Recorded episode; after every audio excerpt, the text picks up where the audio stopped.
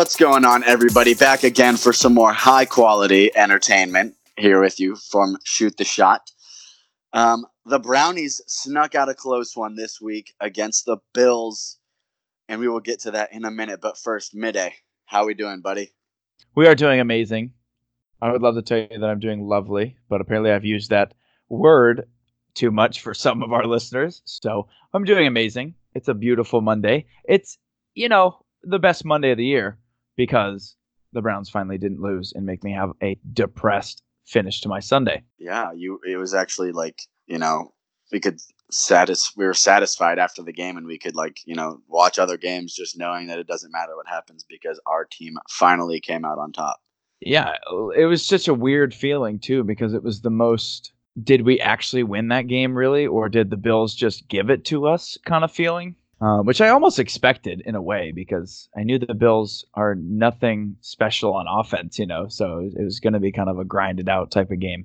Anyway, but yeah, it feels great. Feels great to be a winner and apparently still somehow in the playoff picture in this terrible back half of the AFC. Oh yeah, and for I mean, fortunate enough, we get to watch the Browns again on Thursday. Um, yes. So that's very exciting. We've got the Steelers coming to town, so we got that Thursday night primetime game in FirstEnergy. The place is going to be absolutely electric. I'm very excited to watch. Um, the Steelers are playing pretty good right now, so I, I don't think it's going to be the rollover game we thought it was going to be maybe early in the season. Yeah, they're they're playing annoyingly good, to be honest, because I have not liked a single second of what I've seen from Mason Rudolph at quarterback. No. I don't know how you feel about it, but he's like I don't know, he's It's- just terrible. Their defense has really, Oh, really gosh. taken a step forward, and it's like oh, ever since that Minkah Fitzpatrick trade that they Yeah. made, like that's I when it seems like they've say that. really, yeah, they've really picked it up. So I mean, it's definitely going to be interesting, but I'm very excited, and I don't. I mean, we're we're we're playing better for sure. Like, I mean, I know that we just we just won, so it's easy to say that, but I mean, we'll get into the stats in a minute. Um, but I, I mean, I'm confident. I'm definitely confident. Yeah, I think we're still maybe a little bit uh, drunk on the whole Homer juice. Mhm. That was such a weird way to say that, but I'm going with it. But like this team, there's too much talent on this team, both sides of the ball, for them to not be successful. So we're just waiting on them to put it together, and we're just maybe waiting on the coach to figure out what he's doing at his Yeah. position. But Yep. Still, still some questionable timeouts being used. Um, oh my gosh, by Freddie. What was the What was the one that I I the said it was like third quarter. no, it was the end of the first half. Like, wasn't there? There was like it was like two oh three on the clock. Literally, clock's about to stop for the two minute warning, and Freddie burns a timeout. I think. I know there was three seconds before something happened, and the Yeah. clock would have stopped in some way. And we, the Bills, had the ball, and they were just like going to be content with the end of whatever. And Freddie was like, "No, hold on, time out." And I really thought he was going to challenge something stupid like the spot of the Burn- foul. Burn two no timeouts foul. at once. He was going to question the spot on first down. yeah. So That's the worst kind of feeling. the one thing that I said was, you know, after we, it was what? It was probably like seven or eight downs we had from like goal to go. And Ninth um, and goal. yeah, and we had a false start and we were going to go for it again on fourth down and we had a false start. And I'm like, you know, it's sad when we complain about penalties and how we need to fix them, but a penalty ends up saving us Yeah. points. you did you did text that we were texting about that you said the basically the false start penalty forced freddie to stop being an idiot and we just had to take the points right. and i was i was talking with i was talking with dan my roommate dan moser shout out uh about the game and he was like like the good teams you know you just take the points like, yeah. If we would have took the field goal it wouldn't have been and like there would have been no stress at the end of this game if we just had taken the two easy field goals Right, and it ended up being the difference that we had to, that we were forced to take the one field goal. You know, Right. that we won by three. So yeah And points I matter. as far as points matter stuff, and then people bring up, like, especially the national media, bring up how quote unquote stupid it was for Jarvis on that first touchdown to get that taunting penalty. I think all taunting pen- penalties are stupid when there's grown men playing against each other. Like, if you get your feelings hurt after a guy barks in your face after he just scored on you, like, come on. I think we need to outlaw that penalty. But that's Like- just my opinion. Yeah, I mean, here's the thing. I don't think like 90% of the times when the refs are throwing these flags, maybe 90% is a little high, but do they even know what he, the guy said, or is it just that he was looking at him and you knew he said something, but you didn't Yeah. know what it was? You could tell he was fired up, and it's like, oh, he must have been taunting. He could have Right. been like, you know, saying the the double beef and cheddar is the best sandwich at Yeah. Who knows? You know? Yeah. Like maybe, uh, I mean, you know, if you hear something about somebody's like wife or like girlfriend or something, like maybe that's Yeah, crossing a line. yeah. But I mean, there's definitely lines that can be crossed, but still, I mean, you'd be an adult.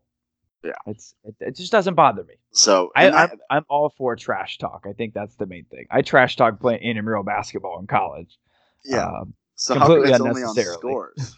How come it's only on scores that they care about that? Because like, don't these DBs all day long? Like, I mean, I've Oh. heard stories about Jalen Ramsey. Yeah. talking shit about people's like family.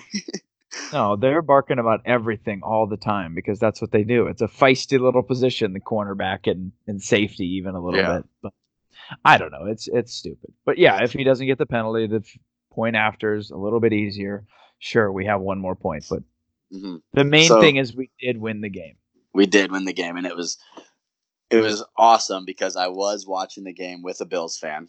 Um, Really, you know my- my cousin, yeah, my cousin's a Bills fan, and way. he's also a Browns fan, but like the Bills are his number one team. So I was like, all right, so when the Bills Browns play, you're rooting for the Bills. And he's like, oh, absolutely. And I'm like, all right, well, we're gonna watch it together. And he's like, that's fine. So, you know, I go to his Buffalo? place. Uh, he was born there. Okay, I guess that counts. You can have Yeah. it then. Yeah. So, um, we're going back and forth all game, and you know, just talking shit about each other's Right. team. And And no one Uh, flagged you for taunting. no, You believe that? flagged either of us for taunting. It was great. Well, what if your feelings got hurt? Oh, there was feelings just flying around everywhere, getting hurt Oh, because I needed a- was not holding it back against any Bills player. you needed a safe space. Yeah.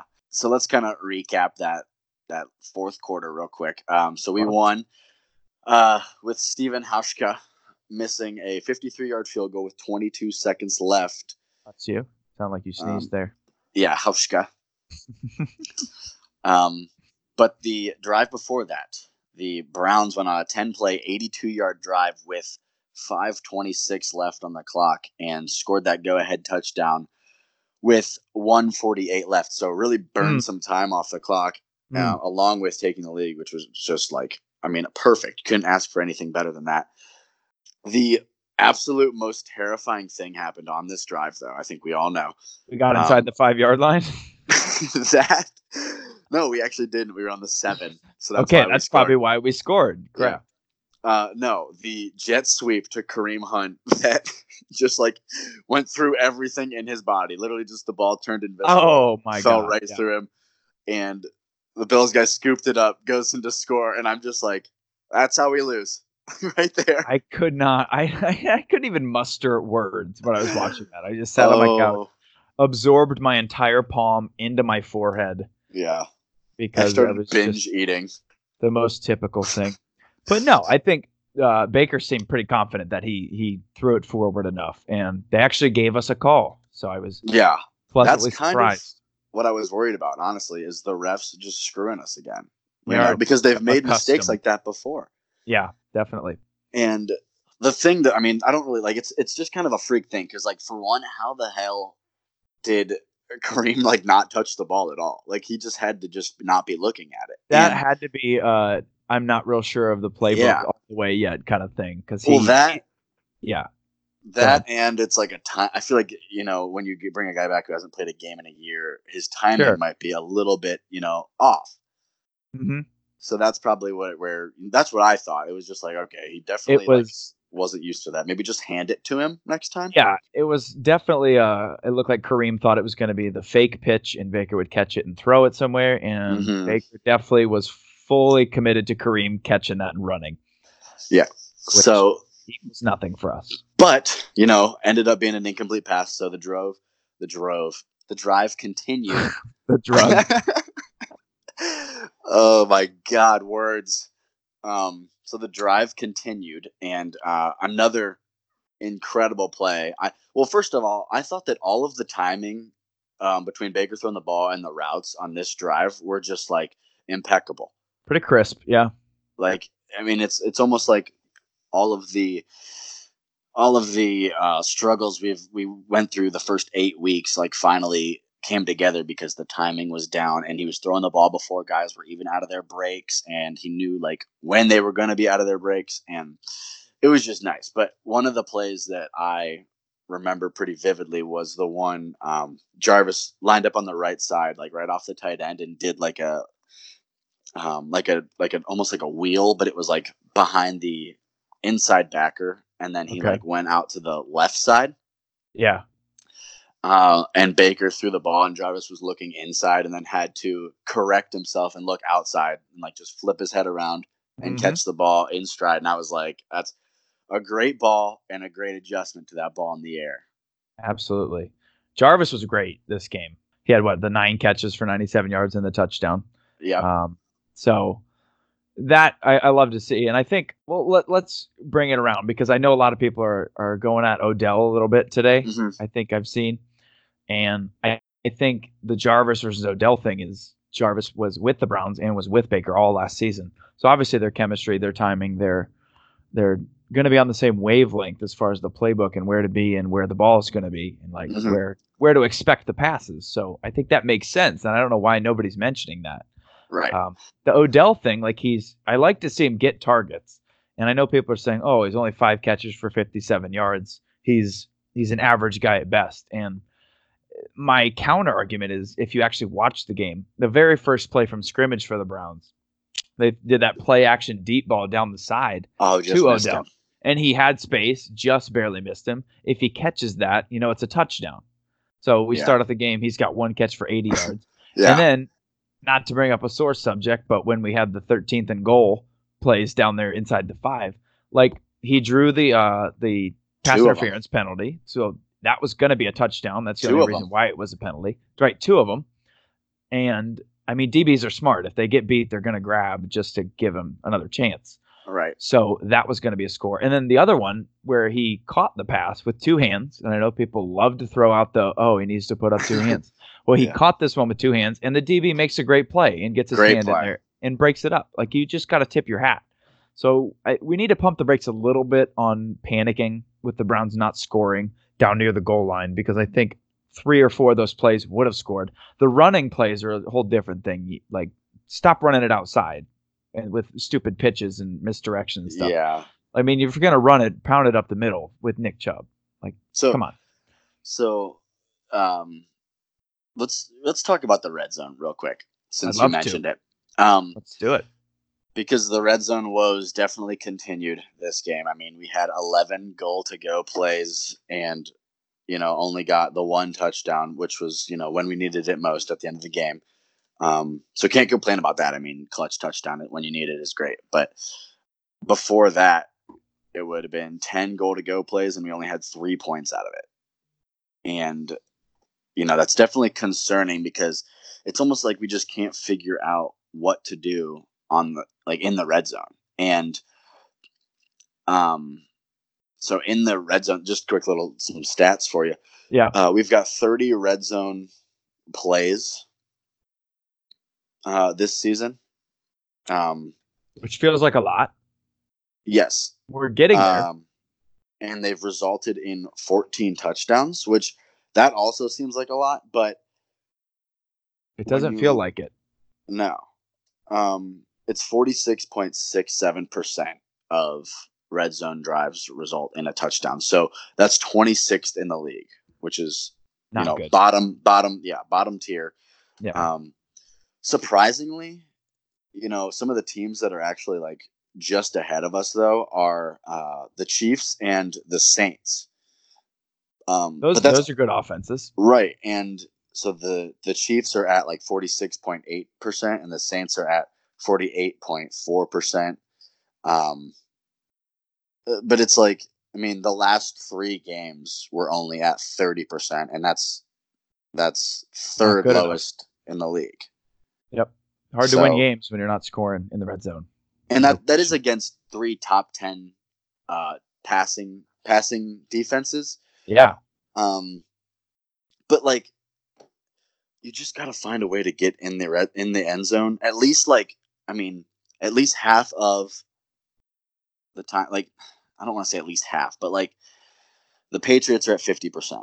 Okay, I don't think like, half is being greedy. Honestly, I think Right. you'd be right by saying at least half. you especially when- right. When we're inside the five, I mean, we're we're there. We're we're threatening often, and at least what I can say about last game is we didn't turn it over in the red zone, which we've Mhm. been had a tendency to do previously this year. But yeah, I think I don't think half is being. Well, and that's just the red zone too. So that's not even. I mean, that's twenty the twenty yard line and in. So like, not even talking about us from the ten yard line and in, which like, I mean, might be worse. Hmm. oh, it definitely Like- is worse, especially like- the brown zone. yeah, I Brown is in poop. I'm sure the rest of the league goes up when they're inside the 10 yard line, and we're probably fluttering around that mid 40 range still. Yeah. Uh, but like, I just don't. I mean, here's the thing. So my my dad texted me, and you know he's all pissed off, and he's like, Yeah. "Why are we packing it in so tight?" And and I'm just like, Dad, okay, let, let's look at this again because a couple weeks ago when we had um four it was four plays in a row from inside the five or inside the uh, 10 against the rams and we were spread we were spread out all four of those plays and everybody was pissed that he didn't bring it in so then he brings it in and people are starting to get pissed they didn't spread it out it's like you know you got to pick one kind of right i mean i know that you can Yeah. change up the plays but it's gonna like it's gonna be okay It is, and, it's just the the fan overreaction. There's Mhm. it's really hard to please a fan when you don't score the touchdown because whatever you did, you should have did the opposite, and it's an endless cycle with that. Yeah, and it's just a Browns fan thing, and that's. Uh, I just want to bring up a tweet um, that I saw actually um, yesterday, like during the game, and it says it's like it's like referring to Freddie, and it says if he would have kicked it, he was wrong. If he goes for it, he's wrong. If he throws it to Odell, he's wrong. If he runs with Chubb, he's wrong. Yep.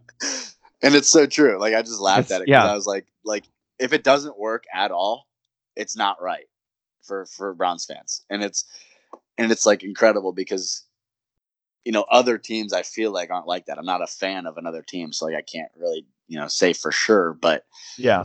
I feel like not every team is as critical of their rookie head coach who's never been a head coach ever in his life, even in Pee Wee. So Yeah, I think you're a little bit more on the still defending Freddie's side than I am, but I do hear what you're saying. There's, there's, this is still a trial period. It's getting better. Sure. We did win, and like I said last week when I, we were That's talking with. Anthony, is winning fixes everything. So I'm happy to be on the side of towards the fixing. mhm. Not a great way to say that, but here we are. Yeah.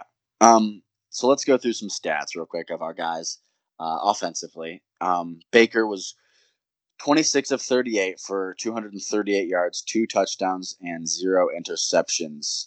Um, you gotta love what you've seen out of Baker from the last three weeks, and I Oh, think yeah. that a, a lot of people have really been going hard at him about you know like saying that he's not legit and he's not the real deal, and and you know I look at these last three games um, you know, you've got the Patriots, you've got the Broncos, and you got the Bills, who are all three of those teams are top 10, maybe even better than that, top 10 um, pass defenses in the league. Yeah. Okay, so he's playing, you know, premier pass defenses, and he's got a 65.7% completion percentage, which is right where you want to be. Like, you can't complain about that. That's right, you know, in the thick of good quarterbacking, you know. Absolutely. Uh, 705 yards, four touchdowns, and one interception. And the interception was the the stupid uh, toss. the run. handoff to the Yeah. defensive tackle. yeah, but like, I mean, he's looking more comfortable. He's looking better in the pocket, and you know, you definitely can tell being a fan watching every single game this season. Like, he looks like he's more comfortable, more confident in the pocket. Yeah, he looks like he's watching film and making adjustments, which is just all you need to do. And that's why we spent the first overall Yeah. pick on him because he's got legitimate talent and he is an upper tier quarterback in this league. And Mhm. I'm not going to be mad because young quarterbacks make mistakes, and he's a young quarterback right now. But th- these last couple games, especially, is what I like to see. Well, and like, I mean, this is. I think I. I think I said this in previous episodes. This is why I like Baker because, I mean, first off, the dude had to walk on twice in college. Mm-hmm. Okay, so you know that he knows what it takes to become successful. I mean, you're a two. You walk on at two different colleges and end up winning the Heisman Trophy. Like that doesn't happen. Okay. Mm-hmm. So, and then he's got that ego and like that, like kind of charisma about him that, like, you know, it's cocky, but it's like it's confident. You know what I mean? He, So- it's it yeah, it's a chip on the shoulder, and he's definitely plays better with a chip on his shoulder. and like you got to have that because I don't want my quarterback to like, yeah, if he's struggling, why do you? Why would you want your quarterback to, you know, cower and be tentative? And like scared with the ball if he's struggling. That doesn't. That's not how Yeah. you get out of a funk. Like, and people are always just like, "Oh, Baker talks too much. He's too, he's too positive. He's too cocky." And it's like Oh for, for not doing anything. And it's like, dude, Just stop. how do you have like how like how do you think confidence is built? Yeah, like you know what a quiet quarterback who's not confident is? It's like Joe Flacco or well, that's a bad example because they won. a Andy. Dalton. I mean, I like Andy Dalton, so we'll leave him alone. But yeah, like Marcus Mariota isn't cocky and confident out here with all that. So like, and I mean, Aaron Rodgers. so- Aaron Rodgers was pretty cocky and oh, confident, Oh, like in his early years. Yeah, he still is, but like I mean, I'd say listen to his more. press conferences? He's the Right. most arrogant, like just like dismissive guy there is when it comes to press conferences. right. But yeah, you just need that edge. And I think the more I think about it with Baker is he does play better with a chip on his shoulder. And then coming into this year, there wasn't really a chip because we were just expected to be good with all this talent. So Right. I think even in, with the first couple losses, he was like asking people to write us off, and it's like he's just asking for you to give him fuel because that's how he he motivates himself. Maybe it's just Mhm. negative energy. So Right. So moving on to the backfield, uh, Nick Chubb rushes for over hundred yards again. I think he's averaging 102 a game now, um, which is still definitely top three in the league. And he's up to 919 yards on the season. Which, fun fact, um, he is only the second Browns player to have up over 900 yards rushing um, through the first nine games, and the other was a man I think all Browns fans know, and that was Jim Brown. Ah, Um, yeah, he's Yeah. a good one. yeah, he's pretty tough. Um, but seven games to play. Chubb's already around 900. And uh, I mean, what do you think he's going to finish with? Because he's averaging 102 a game, and we've got seven games left. Ah, it seems like he's headed for uh, definitely over fifteen hundred, which is moving the football. That's for sure. Um, Yeah. I I think everybody was a little um, intrigued to see what the addition of Kareem Hunt to this offense was going to do to Chubb's numbers, and it looks like he's still going to get his his carries for sure, Yeah. Um, and he's still just as effective on the ground. Right. So, uh, you know, he I, I think he gets up over a 14 oh, oh, 1400 yards, get getting right around that 1500 yard mark. Um, but there's honestly no reason he can't blow by 1500 yards. I mean, we've got like we said a, a pretty good schedule for you know our offense in the second half of the year.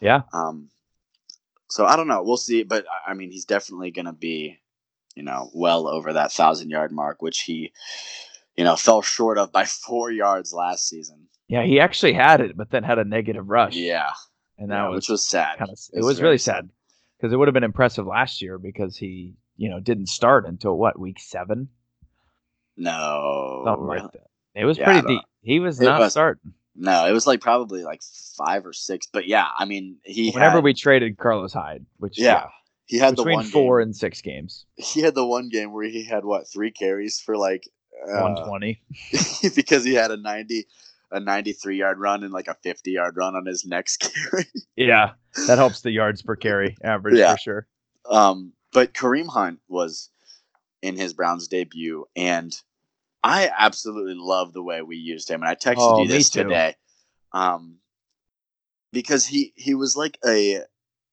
he was like a better Duke Johnson is how we used him because he can run the ball effectively and Duke really couldn't do that um but he had nine targets in the air seven catches for 44 yards, which I love. I love him being our third most targeted player because, you know, I mean, obviously you want Odell Jarvis up there, one, two, getting the most targets. But when you've got a guy out of the backfield that can make plays like that, and I mean, everybody saw what he did in Kansas City catching the ball. So yeah, I love it. And then you give him the ball four times um, on four runs for 30 yards, which is a great average. Mm. Um, I would love to hand him the ball maybe a little bit more. I mean, I'd love to give him the ball close to 10 times. Um, yeah, maybe, maybe down when you're on the goal line. Maybe yeah. he could have had a couple touches down there. Or do something, you know, yeah, something with him and Chubb both in the backfield. I don't know. I love, yeah, I, mean, I loved having them both in the backfield because the defense didn't really know what to do, and they both lead block extremely well. Um, yes. So, and just you know, watching Kareem in his first game back in over a year did not seem like he was missing very much. I mean, I'm sure there was no, a little bit of mental errors, but yeah, he really looked good, and I loved having him. And I think that it's you know only going to benefit us moving forward having another um, back in the backfield like that. I agree.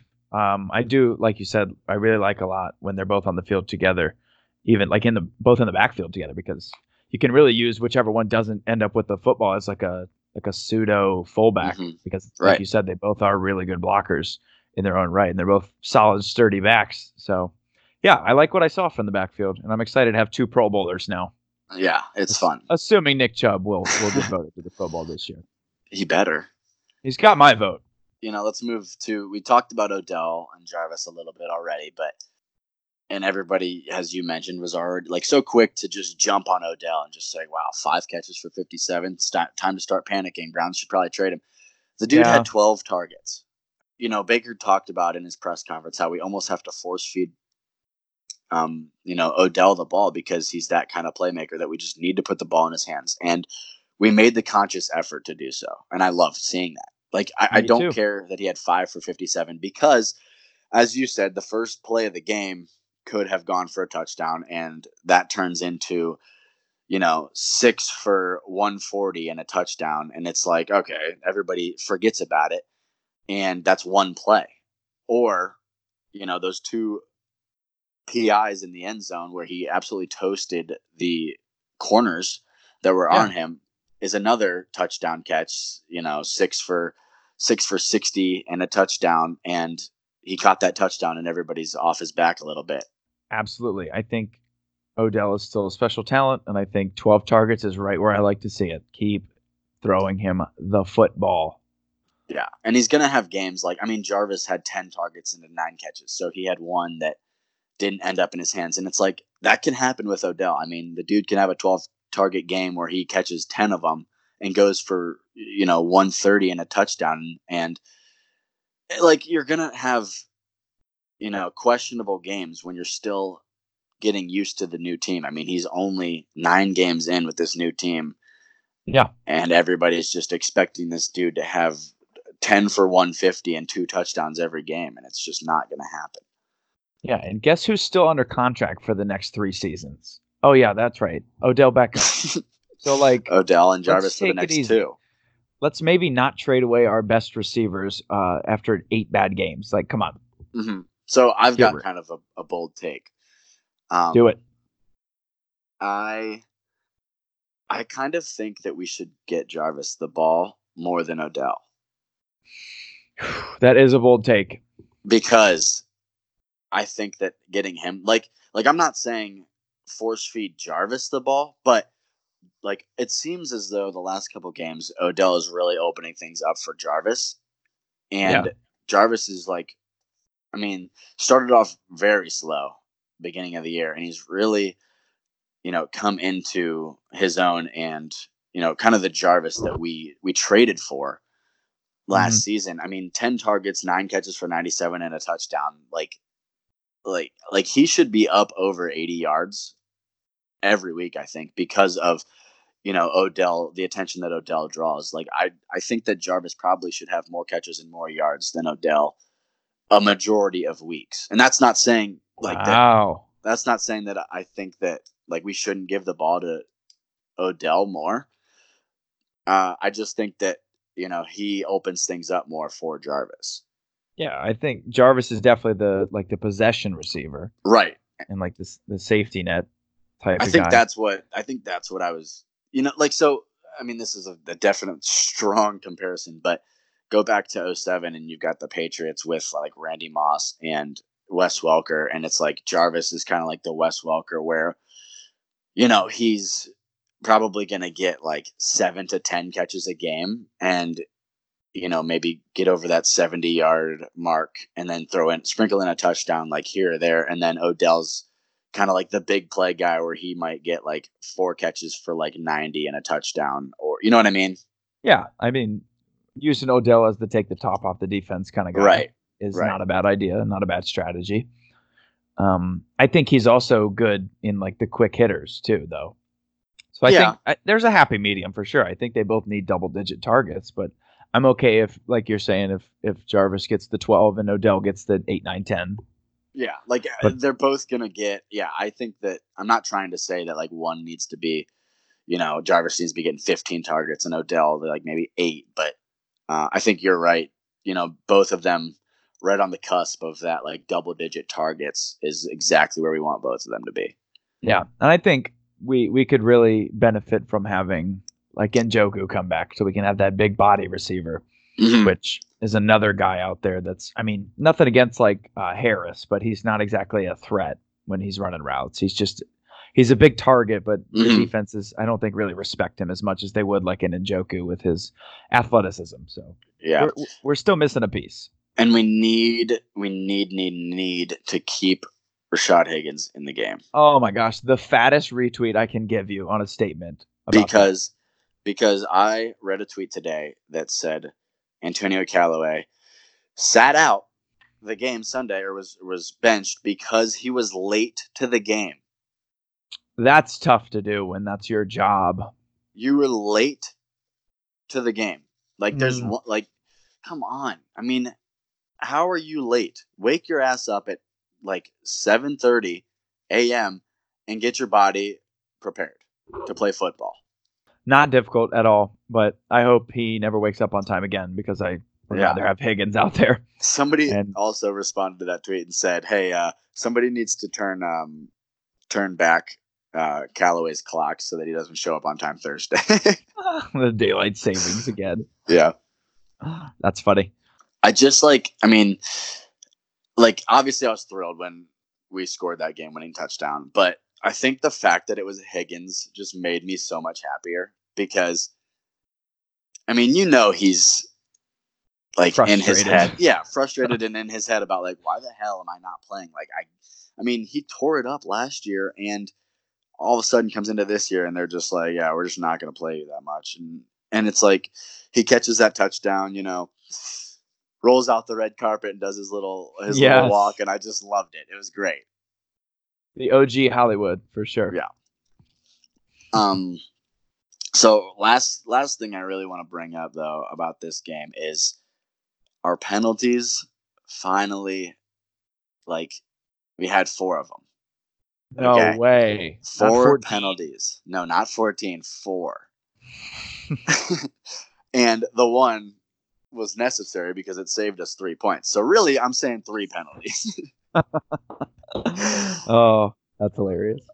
but you know, love the. And, and then what was the other one? The other one was Jarvis's touchdown. So you don't count that. So two. We're at two True. penalties. True. We're just the best team in the league now, is what Yeah. I'm hearing. Browns had two Very penalties. excited. Watch out, Super Bowl. Can't wait for the Super Bowl. My gosh, that's gonna be awesome. Miday, you already bought tickets, didn't you? I did. I've bought tickets, so many tickets for the Super Bowl. so Uh-huh. many. The entire uh, what would be the dog pound in whatever godforsaken city the Super Bowl's at. I I own it. Let, Let me go. just whip out a couple mil.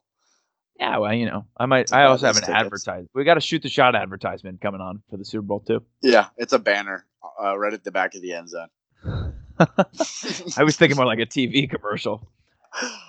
oh, that's gonna that we would have probably one of the funnier TV commercials. Oh, I'd probably come on and just be like, "Hey guys, before we get into today's Super Bowl, I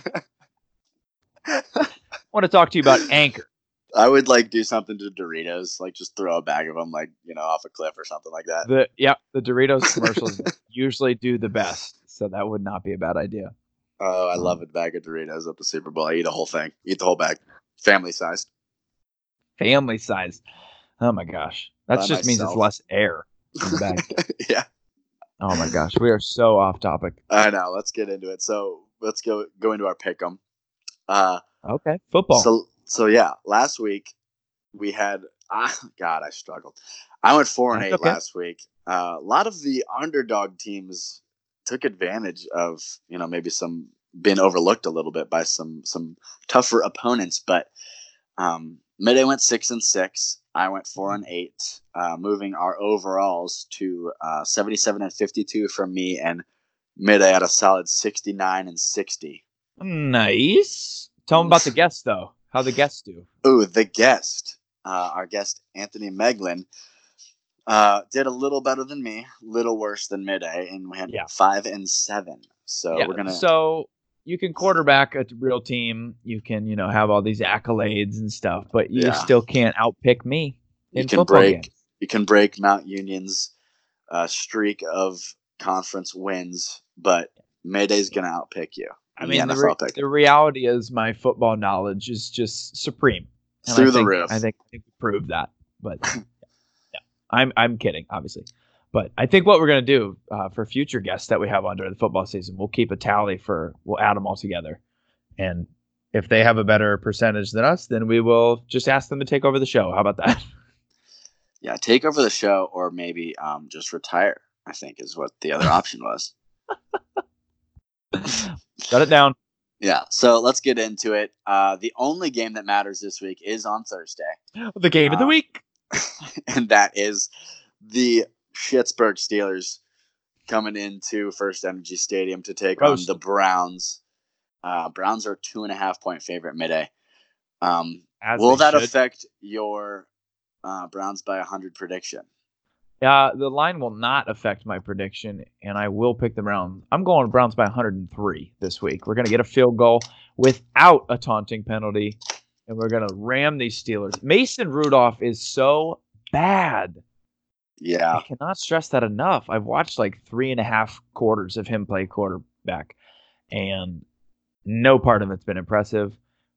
Three So- interceptions for the Browns this week, and they win. Boom. I was just gonna say, I think that like this one's gonna come down to our offense versus their defense because, I mean, I'm confident in our defense, and I'm I have zero confidence whatsoever in the Steelers' offense. So we should hold them to less than ten points. Whoa, I love that. How many are we scoring? We're scoring 113. I'm double downing on the 103. Yeah, we are. Uh, Lock Yeah. So, uh, Browns are going to take this one home and, you know, move up the ladder even more in Let's the playoff see. picture. sneaky four and six. Yeah. So, moving into Sunday's games, we got the Cowboys going into Detroit to take on the Lions. Uh, Cowboys are a three and a half point favorite. Not sure if Matt Stafford's going to be playing in this one. Um, sat out the last one uh, with a broken back. Thinks he might play this week. I don't know how this man does it. Matt Stafford's incredible. They He said it's, is. it's a, this is an injury that's dated back to last season. So my man has had a broken spine and is playing a tackle physical sport, and he's like, Yeah. whatever, let's get it. And I guess he wanted to play last week, but they were like, Matt, you can't. Your back Like- is broken. Yeah, like if I knew he's playing, I'm probably like gonna pick the Lions at home. But like I don't think he's gonna play because his back isn't in one piece. oh my gosh, yeah. So who are you picking? I'm gonna take Dallas. Mm. You said this is in Detroit too. It's in Detroit, and the Cowboys are a three and a half point favorite. Who Cowboy three and a half favorite? Um, yeah, that the, the Cowboys are, are are still giving me fits with predicting them. Um, yeah. Like, but like I said, Stafford, like if he's playing, that's where I'm like, you know, I'm probably going the Lions, but I just don't think. yeah, I don't know. yeah, yeah, yeah. The I think the the Lions they had another running back get hurt too with a concussion, so I think Yeah, I'll, I'm gonna go with the Cowboys too. they're down to. Uh, I think their left tackle is not going to be playing running back. Oh God, so they call him the refrigerator part two. refrigerator, the mini fridge for sure. the mini Um, fridge. No, we yeah. are not talking about Maurice Jones-Drew. Great So, thought. Next game, we've got the Jaguars going into Indy to take on the Colts. Another quarterback that is uh, questionable to play is, um, I almost said Dwayne Haskins because they kind of look alike, but um, Hmm. yeah, no, it's uh, the other guy. What's his name? Um, used to play on the uh, Patriots. What are you even talking Jacoby about right Brissett. now? Jacoby Jacoby Brissett. Brissett. I couldn't think of his name at all. Oh, Oh, my my god, I don't know if he's we playing or not. sports podcasters. I drew a blank. I'm going with the Jags here. In Indy. Oh, yeah, this is such a weird thing. The Colts started out so well, and now they just lost to the Dolphins, and Brian Hoyer looked just terrible. Um, I guess Nick Foles is going to start for the Jags, so I'll pick the Jags too. Division matchup. Damn you. Sorry. It's all right. Uh, so the Falcons are going into Carolina to take on the Panthers. Fal- Falcons surprising everybody with that uh, beatdown of the Saints last week. Um, definitely surprised us because we didn't Yeah, pick oh them. Gross. Good thing I'm not a gambler. Yeah. Ugh. Don't remind me. Oh, sorry. no, I only do like ten bucks. It's fine. It's basically like buying a Chipotle burrito. Oh, we're balling on a budget for sure. Yeah. Um. So Panthers are a five and a half point favorite in this one. Uh I'm gonna go with the Falcons. I think they're uh Goodness. figuring some things out. Um, you know, after that Saints win, maybe offensively. Um, but I'm going with the Falcons in Carolina. Oh, it, it, whatever the Falcons are doing is definitely offensive. I agree with that. But I'm picking the Panthers. Um, I'm picking the second of three Allens at quarterback in the NFL now to pull this one out, and McCaffrey to obviously have two billion yards again, Nice. Nice. Two billion. That's just shy of his uh, career high. just as many as the Browns are going to score. so the next game we got the Saints going to Tampa Bay to take on the Buccaneers. Saints are a five and a half point favorite on the road after that uh, brutal game against the Falcons. Um, but I think I like the Saints to bounce back here in this one. Um, Buccaneers are definitely scary, but I just like I mean like the defense and the offense of the Saints just can't be that bad two games in a row, right? No, I agree. Um, you know, sometimes you have letdown games where you overlook an opponent, and I think that's all that was with the Saints. Um, so I'm picking them in this game, but I do think the Buccaneers are fun to watch because they could score 60. They could have two receivers with 200 receiving yards. They could also have Jameis throw seven interceptions. So it's always entertaining to watch the Bucks play, but I will take the Saints this week. Uh, yeah. So the Broncos uh, going to Minnesota to take on the Vikings. Vikings are a ten and a half point favorite in this one. Uh, I, I mean, the Vikings are hot, no doubt Mm. about it. Um, I love it. I, I don't like. I don't think I would take them by ten and a half. Um, because the Broncos do have a pretty decent passing. I do like just a pretty def- a pretty good defense. Honestly, I mean, I'm not going to say just a pass defense, but I mean their front seven did pretty good against Nick Chubb as well. So Mhm. uh, I'm going to take the Vikings, um, but not by the ten and a half. Yeah, I am going to agree with everything you said. I think I would not touch this money line at all, but I will take the Vikings to win the game, as I do love Kirk Cousins and Mhm. Dalvin Cook and Dalvin Cook, who's been amazing this season. Happy to see him healthy still.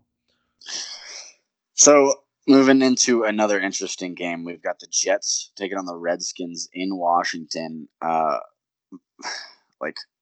Who cares? Um, Reds Redskins are a one and a half point favorite. Um, just announced No. that Dwayne Haskins will be starting the rest of the season. oh my God. Um, what do you think would be tougher here, picking the winner or the loser? I think picking my nose is it's the toughest part. Um, the same damn thing. It doesn't matter. I'm taking the Jets. A lot of boogers. Um, oh my goodness, the Jets and the Redskins. they they shouldn't televise this game. They should put it on. it's like, on Fox, so You that's should probably- have to pay to watch this. That's how bad it is. No, Um, no, you should get a paycheck to watch this. you should get paid by the Redskins owner. Um, yeah, I don't even know, dude. I'll pick the Jets too, just because I think Dwayne Haskins might be one of the most unready NFL quarterbacks I've seen since I had to watch DeShone Kizer. And I feel bad for saying that because he is a Buckeye, but he he just still looks a little bit lost. He's got some learning to do. So Oh, that's the Jets funny. the Jets are taking this one. Yeah, definitely. So, uh, moving into a more interesting game, we got the Texans going into Baltimore to take on the Ravens. Uh, this one's Great tough. game. Great Yeah. game. This one's definitely tough. Texans are coming off a bye week, so they get that extra week to prepare for Lamar. Um, and his spin moves, spin moves. Oh my gosh. Um, this one's tough, man. I really, Think about it. why don't you go? All right, I will go.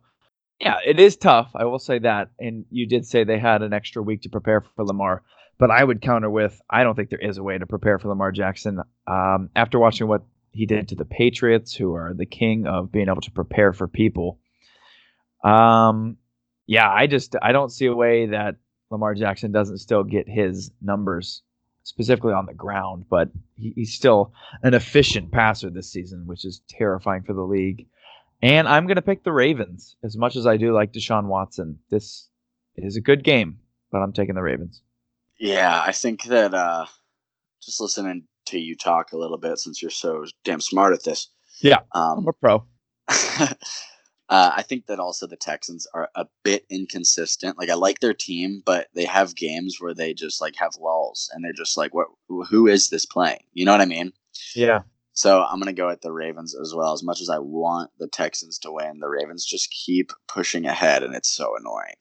Yeah, and it I mean it looks like the Ravens are going to win this division, so the Browns are going to have to shoot for a wild card.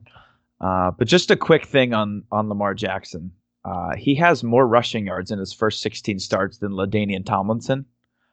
Oh, uh, has a better passer rating in those same amount of starts than Tom Brady, and a higher completion percentage than Drew Brees. So he just might be the best NFL player in the history of the world, is what I just told you. But pretty yeah. much because I think Drew Brees is the best quarterback of all time.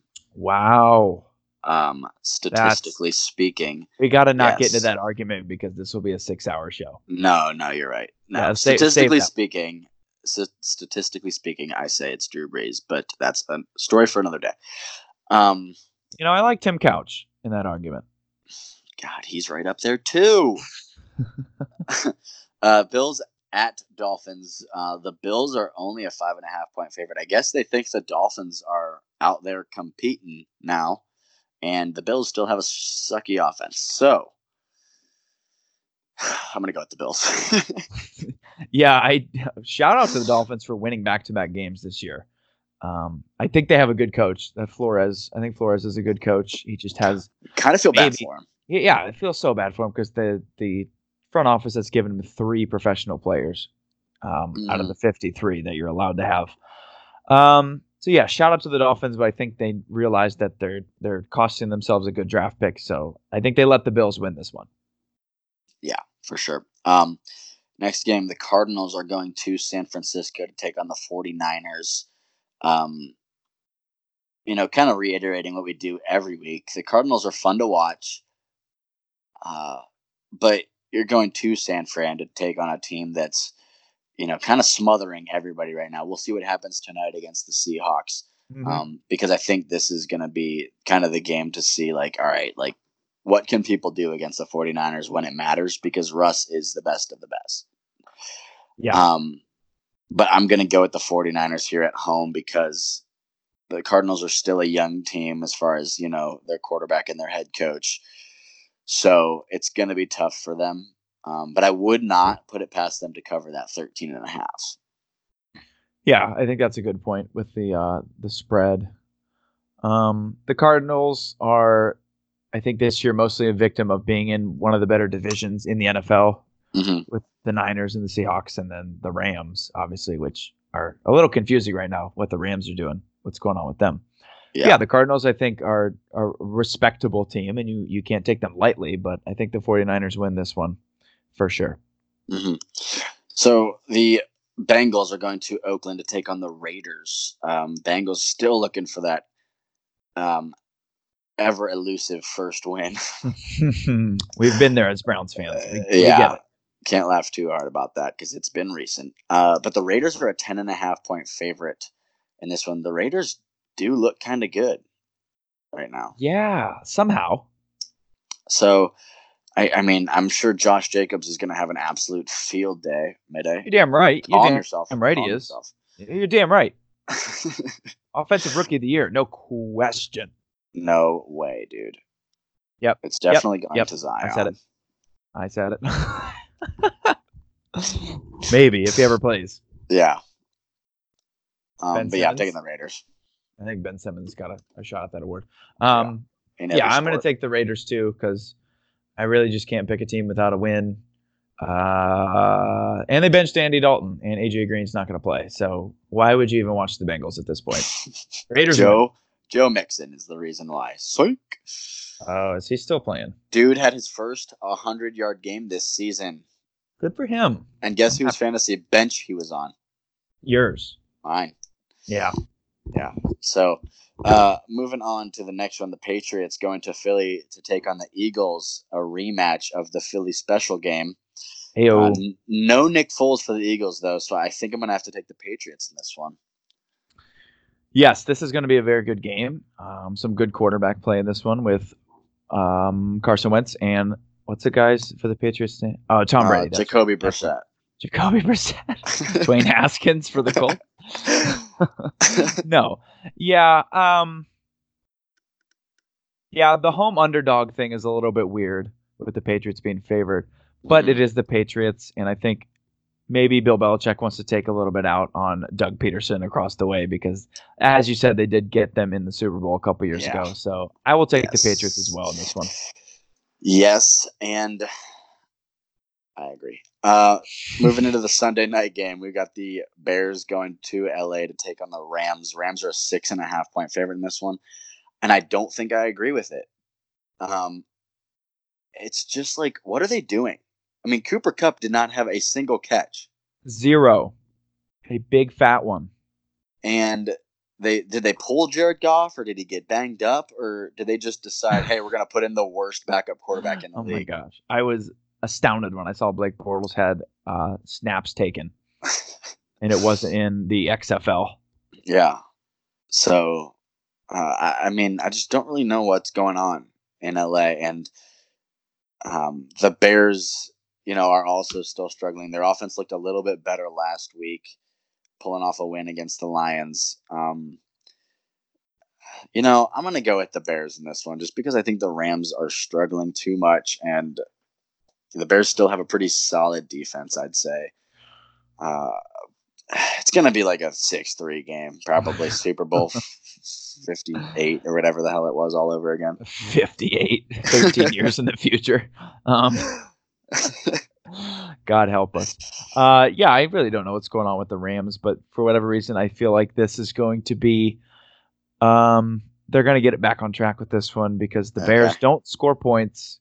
I still don't think uh, Trubisky did throw three touchdown passes, but I still don't believe him at all. a blind squirrel finds a nut every once in a while. Blind squirrel definitely is right twice a day. Clocks. Sure. Um, yeah, the Rams win this game. All right, and that moves us to the Monday game. Uh, back to back, I'd say pretty interesting Monday night games. Um, you know, we talked about how shitty they were at the beginning of the year, but the Chiefs are going to LA to take on the Chargers in this one. Um, the Chiefs are just like, what, what's going on, man? I mean, wait, wait, wait, wait. They're not going to LA because this game's actually in Mexico. oh, you're shitting me. I'm not shitting you, my friend. This game is south of the border. In oh my Mexico god, City. are you serious? I And that am takes us into our Caliente Cinco. it's kidding, Taco. Tuesday. so okay, that's gonna be played in Mexico City.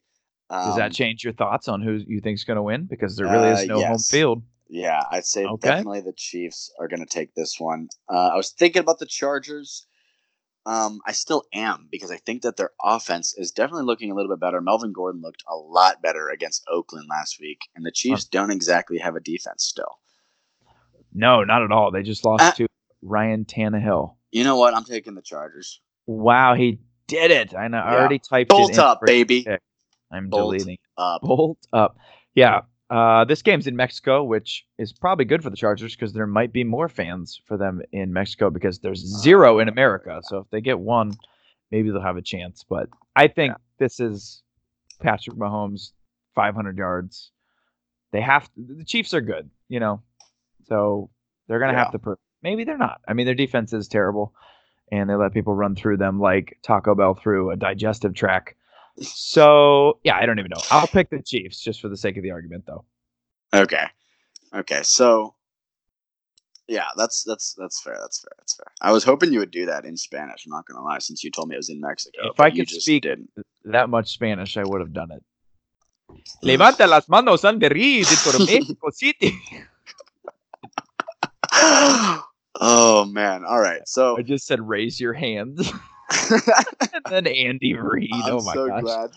I'm so ¿Dónde glad está you la clarified. biblioteca? Sí, señor. Did you say uh, library? Where's the library? Is what I said. Yep. Oh, see, I got it. I yeah. Okay. I did Oh. a semester of Spanish at John. Carroll. Vamos a la playa, por favor. Wow. Um, All right. Yeah.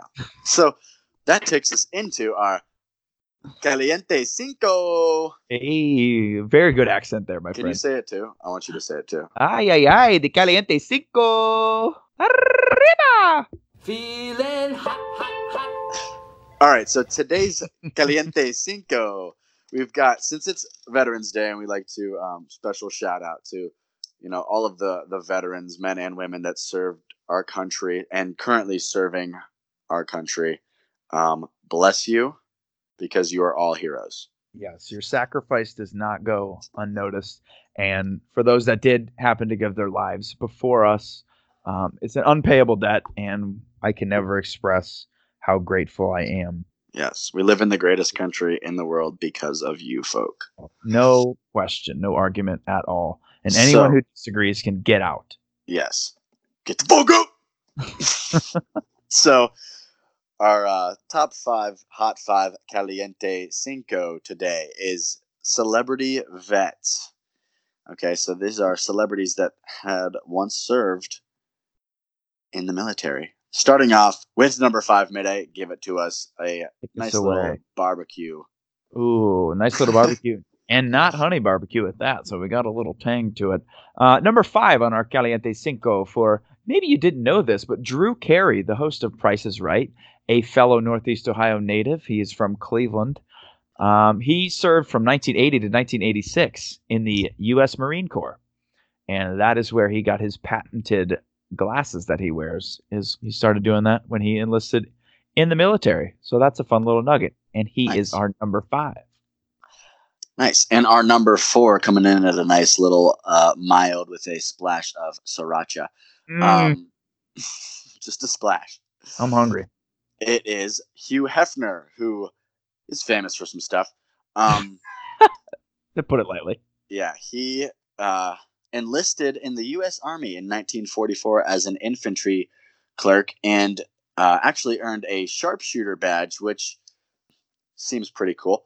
Um, don't really know what that means, but got through the Killer College, which is, I guess, where troops perform maneuvers while throwing grenades. So I feel like it's like parkour with grenades in your Oh hand. my gosh, live Um, grenades. Maybe. I don't know. I wasn't there in 1944. I'm sorry. Wow, he was working with bomb shells his whole life. Yeah. So, But I'm tis. so yeah. Uh, Hugh Hefner, number four, famous for some things. That's funny. Um, yeah, moving into number three, we're going a little bit uh, uh, spicy garlic here with this one. Um, Morgan Freeman, you may have not known, served in the military, and Morgan was actually a member Wait of the Air minute. Force in the He's late fifties. Morgan Freeman served in the military, the Air He's- Force, in the late fifties before he took over as the deity known as God. I feel like you're narrating my life right now. I'm narrating your life right before I go talk to you about some emperor penguins. Penguins travel across the frozen tundra for 13 years before they die. I don't know. I didn't see March of the Penguins. Um, Oh, did he yeah. do that? he did. He narrated March. Ah. You didn't know that? I didn't watch that movie, dude. I don't give a shit. I did not know that Morgan Freeman. I'm gonna stop doing that because I don't think it's that Yeah. good of an impression. All but yeah, I know Morgan. is all I know about penguins is that the male uh, Mm. watches the egg while the female fishes. The male So, does watch the egg. The male is the for backbone. 65 days. 60. Wow, look at you. What are these fun facts about penguins? 65 days. And Give you the another one. uh, male proposes with the most Pebble. astounding pebble that he can Yeah. find on the beach. Yeah. which is basically what humans do too. It's just on a ring. So you want to know how I know that? Tell me about your penguin knowledge. Do it. I watched Good Luck Chuck last night. oh goodness, good one. and I love Jessica Alba. She's very beautiful. Um, but she's Oh, obsessed oh, with penguins in that movie, and it's hilarious. So yeah, Wow. Who knew this was going to turn into a penguin podcast? right. Who knew? So coming in at number two, we've got the Penguin. No, I'm just kidding. Danny DeVito. uh, close. It's um, Elvis Presley. Um, you know, the king of rock and roll Uh-huh. himself. Uh, he was drafted into the army, so didn't get a choice. I think he was a first round selection. You know, a guy like pick. that, Oh, definitely. physique like that had to be a first round pick into Yeah. the army um, in combine. 1957. So he was stationed at Fort Hood. Um, don't really know what you know what kind of stuff he did if he ever was deployed or anything like that. But yeah, you know, Elvis, great singer to this day. So died on the toilet taking a shit. That's the way I want to go, though. Um, so we'll move into number one. Triple Atomic coming at you. Is Chuck Norris. Oh, wait, I forgot to tell you what Elvis was. We're going to rewind it. For it. Buckeye barbecue. All right, now fast forward again. Um, the Caliente Cinco is sponsored by Buffalo Wild Wings. No. you Um, had to be here. oh my gosh, this is so funny. Number one, as I already said, and you already heard it, is Chuck Norris, who actually served in South Korea during the Korean conflict Mm. in the uh, late 50s, which is actually where he learned his martial arts that he knows and what he's famous for. And as you know, Sam, when the United States declares war, Congress has to ask Chuck Norris first. Oh, That is an Yeah, important little Chuck Norris, the second greatest American ever, next to Jesus Christ. um, the greatest American that ever lived, Jesus Christ. Thanks for joining us today, everybody. We had a, a great time talking about the Browns winning. Uh, a great time with the pick'em. Hopefully, we do better this week, and hopefully, the Browns win on Thursday. Might be back for a Friday episode. Who Hmm. knows? We don't. Thank a veteran, everybody.